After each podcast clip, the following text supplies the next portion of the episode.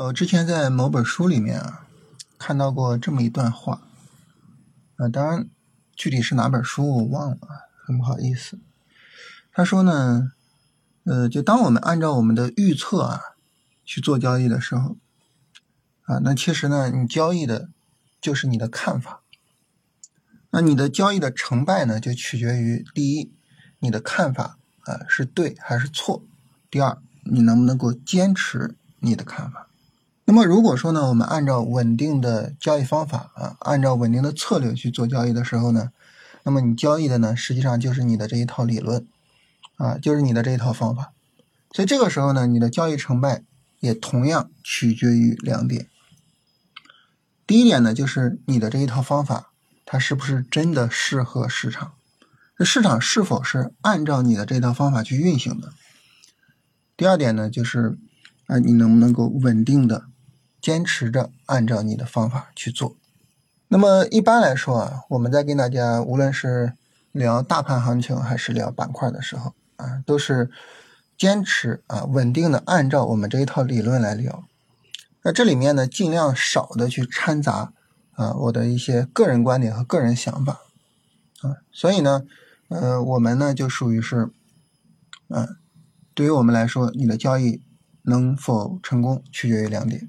啊，第一个呢，就是你这套理论究竟是不是靠谱啊？第二个呢，就是呃，我们能不能 稳定的按照我们的理论去做啊？就是尽量少的避免啊受到那种情绪的影响啊，避免就是说大盘一涨就觉得哇，好像要涨到天上去是吧？那反过来呢，大盘一跌就觉得哇，这完蛋了啊！避免受到情绪的影响。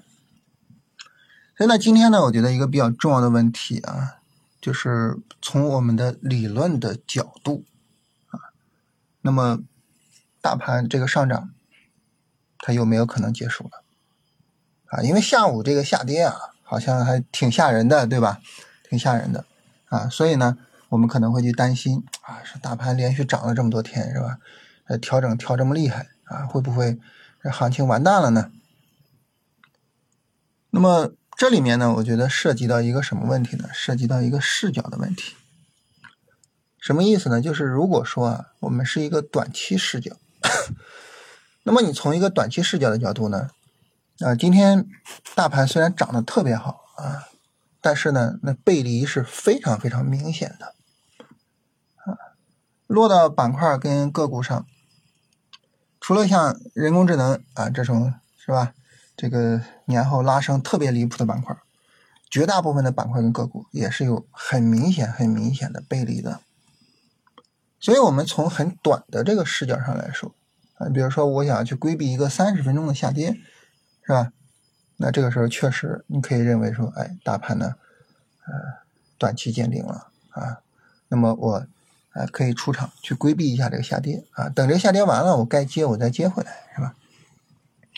但如果说呢，我们的视角稍微的拉长一点我这个所说的稍微的拉长一点呃，都不用到什么啊，从长线上来说啊，什么都都不用到这个啊，就是说从短线角度，这波行情有没有结束啊？再进一步呢，就是从波段的这个角度，这个行情有没有结束？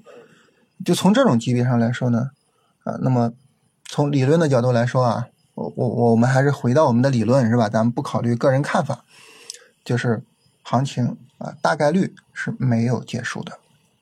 为什么呢？主要在于行情力度这个理论。对于我们来说呢，我们判断行情延续性的根本方法就是行情的力度啊。一波行情，行情的力度越强，那么我们就判断它的行情的延续性越好。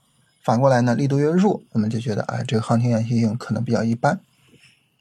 那行情的力度强呢，呃，从价格上就是它比较陡峭，然后上涨持续性好啊，连续上涨的。从成交量上呢，就是一个持续的放量啊，体现到这样两点上。那么从这两点上呢，我们这一波行情啊，其实得分都是不错的。你首先从价格上，是吧？价格上连续上涨，这肯定是没有问题的，对吧？涨得特别好，对不对？啊，所以你从价格的角度来说，这个行情啊，肯定没有什么问题，啊而且是非常好的，是吧？所以呢，那么整体的上涨力度是非常强的，在这种情况下呢，我们对于呃这一波行情的期待相对来说也会比较高一点。啊，如果说就是这么一个简单的背离，然后就见顶，然后就行情结束，不至于啊。但是成交量方面，大家可能会存疑，对吧？尤其是昨天是一个很明显的缩量啊。今天呢上午，呃，其实今天上午最早那一个小时缩量还是挺明显的啊。这个放量是后面才放出来的，可能后面高点有大量的资金追涨，所以就导致这个放量了，所以。还是跟大家强调啊，就是涨跌轮换的一个基本要求啊，做交易千万千万不要追涨杀跌啊，千万不要追涨啊。这两天呃新米团直播的时候，反复跟大家强调，千万不要去追涨啊，这个非常重要。那么这两天的这个成交量这么低的话，它会不会是一个问题呢？我觉得这个它是一个特殊情况下的一种。啊，成交量的低迷，这个可以考虑说，我们把这个事儿放一放。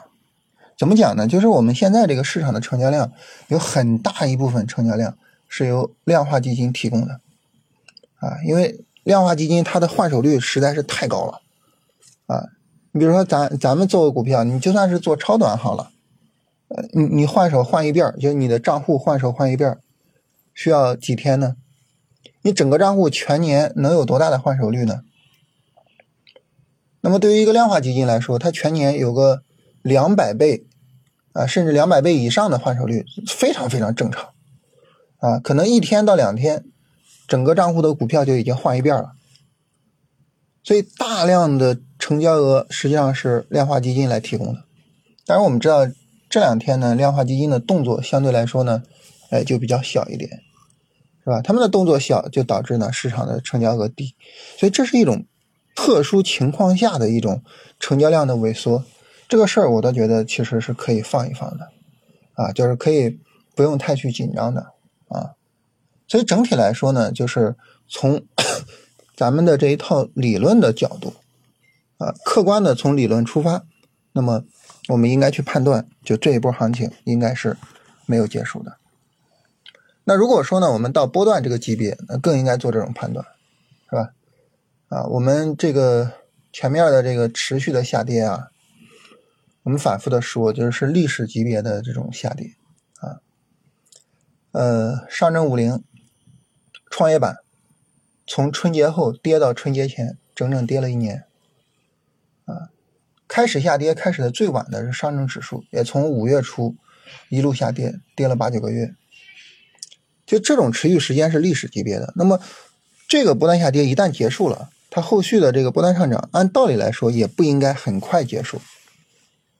我们现在去判断这个行情，你无论说看上证五零、上证指数，都已经突破前高了。那么按道理来说，前面的波段下跌应该是结束了。这种情况下呢，从波段的角度来说，啊，那么后续的这个行情，呃，更不应该就这么简单的就结束了。啊，哪怕说就从今天开始市场展开短线调整。呃，调完了应该还会有行情，所以总体来说吧，就是虽然说今天下午啊，市场是一个深调这么一个走势，但是呢，这个我们对于整体的市场大势不应该过于悲观啊，不应该就觉得哇，这这就不行了，然后就怎么怎么样了啊，不至于。啊，整体上来说，呃，对于市场还是应该稍微的乐观一点啊，你不能说 市场跌的时候悲观，市场涨了还悲观是吧？啊，那什么时候乐观呢？咱不能等到这个波段到高位了，涨了好几个月了再乐观，对吧？所以这是跟大家聊一聊这个话题啊。嗯，板块上呢，今天消费走的比较好，等于各个板块轮了一遍啊，然后呢，就是市场开始跌了，是吧？所以这个时候其实有一点很重要，就是现在板块眼花缭乱啊，就是我们可能需要从中做一下选择，就你从走势上也好，从逻辑上也好。你真正认同的板块有哪些啊？然后呢，就尽量的围绕着自己认同的板块持续的去做啊。就这个，我觉得可能是我们需要做的一个选择。